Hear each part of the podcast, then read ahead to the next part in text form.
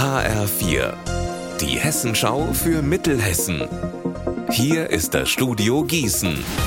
Mit Alina Schaller, guten Tag. An der Justus-Liebig-Universität in Gießen gibt es bald einen neuen Studiengang.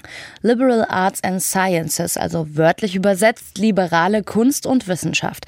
Worum es genau geht, jetzt von meinem Kollegen Marc Klug. Eine flexible, aber auch praxisnahe Ausbildung. Für die, die zum Beispiel in einer Non-Government-Organisation wie Greenpeace oder in der Wirtschafts- und Politikberatung arbeiten wollen. Vorteil auch, Studierende müssen sich erst im Laufe des Studiengangs festlegen, ob sie einen eher naturwissenschaftlichen oder einen geisteswissenschaftlichen Abschluss haben wollen. Sie lernen auf jeden Fall beide Disziplinen kennen und sollen so auf das Berufsleben bestmöglich vorbereitet werden. Kern des Studiums sollen die Themen Nachhaltigkeit und Digitalisierung sein. Interessant, man soll schon nach einem Jahr einen kleinen Abschluss in der Tasche haben, um dann mit Praktikas die ersten Schritte im Berufsleben machen zu können. Ab dem Wintersemester geht es los. Es werden auch Stipendien vergeben. Heute Mittag hat das Team vom Hessischen Landestheater Marburg die neue Spielzeit 2023-24 vorgestellt.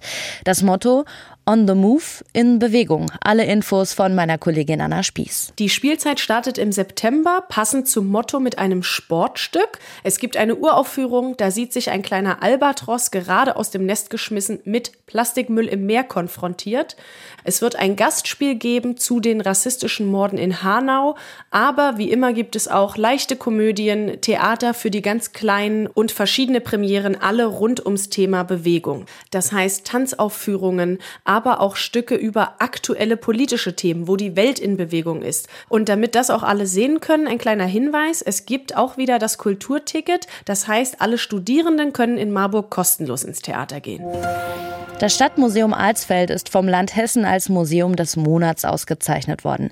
Besonders dieses Mal wird eher eine Vision gewürdigt. Das Museum ist nämlich noch in der Entstehung. Dabei helfen die 1000 Euro Preisgeld bestimmt. Wenn alles fertig ist, soll es um die Stadtgeschichte im 19. und 21. Jahrhundert gehen. Unser Wetter in Mittelhessen.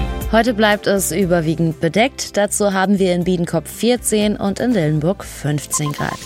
Am Abend und in der Nacht bleibt der Himmel leicht bewölkt und morgen bekommen wir dann Sonne und Wolken im Mix. Ihr Wetter und alles, was bei Ihnen passiert, zuverlässig in der Hessenschau für Ihre Region und auf hessenschau.de.